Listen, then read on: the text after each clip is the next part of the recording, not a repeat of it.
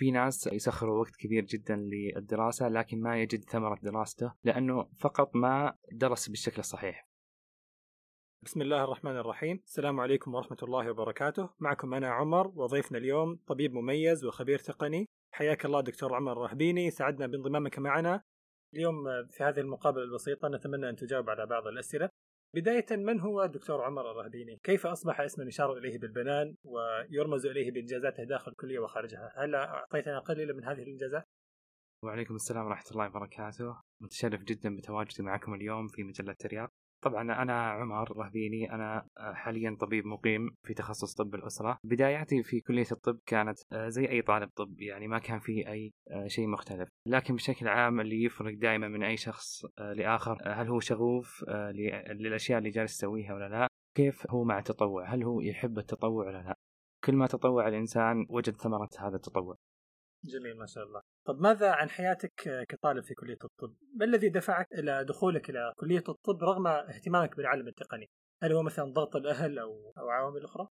بالنسبة لهوايتي التقنية التقنية كانت جزء كبير جدا من حياتي قبل لا أدخل كلية الطب السؤال هذا صراحة ينسأل كثير لماذا دخلت طب وأنت مهتم بشكل كبير في التقنية أنا دائما عندي قاعدة أنه الإنسان ما يقف على شيء واحد ممكن أنه يجمع بين التخصص وبين الهواية. فأي شخص إذا هو عنده هواية معينة ممكن ينميها بوجود التخصص. أنا كان عندي برضو هدف من أهداف الحياة أني يكون لي بصمة في المجال الطبي أو أني أخدم القطاع الصحي بشكل عام. هذا الشيء اللي خلاني أجمع بين الطب وبين هوايتي اللي أحبها كثير اللي هي التقنية.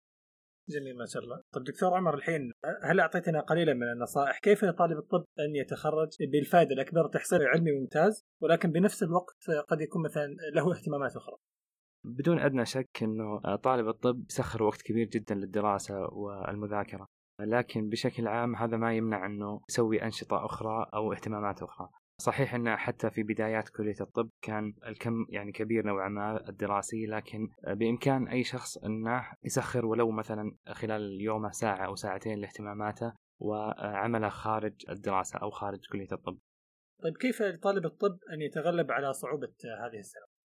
بالنسبة للدراسة في كلية الطب في ناس يسخروا وقت كبير جدا للدراسة لكن ما يجد ثمرة دراسته لأنه فقط ما درس بالشكل الصحيح. فأنا دائما أنصح أي طالب طب أنه يسأل الأشخاص اللي هم في الدفعة اللي قبلهم مثلا أو اللي أكبر منهم. هذا الشيء راح يختصر وقت جدا كبير خلال الدراسة وخلال سنوات الطب. وهذا برضو راح يثمر على درجة الطالب. فالطالب اللي أكبر منه راح يكون عنده خبرة كافية ويصحح الأغلاط اللي ممكن يقع فيها هذا الشخص.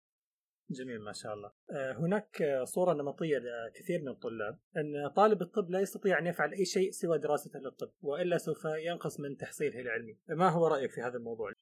طبعا الطب تخصص زي أي تخصص آخر صحيح إنه أصعب بعض الشيء لكن هذا ما يمنع ابدا إنه الشخص يسوي هواياته واهتماماته. في فترات كثيرة من حياتي يعني طغى الطب علي في دراستي وفي أمور حياتي لكن تقدر أنك تسخر ولو ساعة أو ساعتين من يومك للأشياء اللي أنت تحبها. هذا الشيء راح يفرق معك أنت بعدين حتى من ناحية الصحة النفسية. إذا أنت شخص فقط جالس تسخر وقتك للدراسة والطب فراح يأثر عليك صحيا. فأنا أنصح كل طالب طب يهتم أيضا بالصحة النفسية أنه يسوي اهتماماته وشغفه والأشياء اللي يحبها في الحياة هذا برضو راح يعكس على دراسته ويصير في انسجام في حياة هذا الشخص.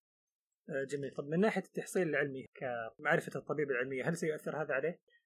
طول ما طالب الطب يوازن في حياته بين الدراسة وبين اهتماماته الخارجية ما راح يأثر بالشكل الكبير على دراسته. زي ما ذكرت سابقا إنه طالب الطب ممكن يسخر وقت كبير في الحياة على دراسته لكن هذا راح يأثر على صحته النفسية وممكن حتى تكون درجاته أقل. فابدا دراسة الشخص في الطب مو مقياس بالكم.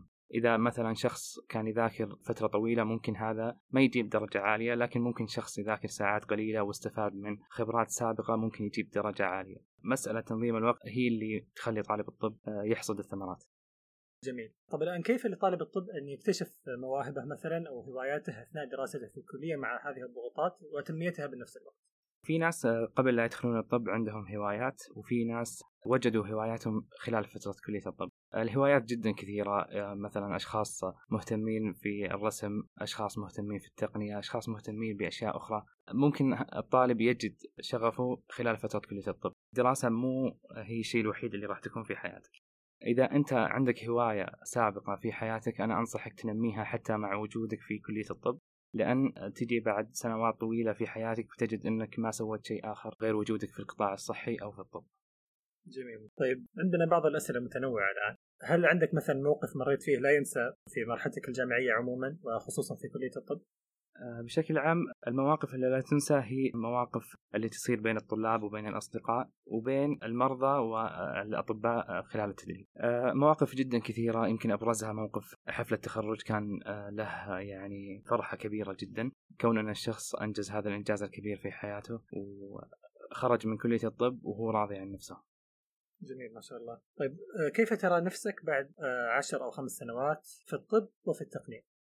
دائما الواحد ما يقدر يتنبأ بشكل كامل إيش ممكن يكون بعد فترة طويلة، يعني أنا تقريبا خلال فترة دراسة كلية الطب ما كنت أتوقع إني مثلا راح أمشي بالخطوات هذه إني أكون رئيس المجلس الطلابي آه، وأكون مثلا آه، لي اهتمامات كبيرة في ال social media أو في وسائل التواصل الاجتماعي، كل هذه الأشياء يعني ما كان لها تخطيط كبير. صعب جدا أتوقع إيش ممكن أكون بعد عشر سنوات لكن أحب أكون الشخص اللي يأثر في المجتمع بقدر الإمكان. ما شاء الله جميل والى الآن ما شاء الله ملخصاتك وأعمالك يستفيد منها جميع الطلاب في السنوات السابقة. الله يجزاكم خير. طيب هل عندك مثلا نصيحة تود أن تختتم فيها اللقاء هذا لطلاب الطب عموما؟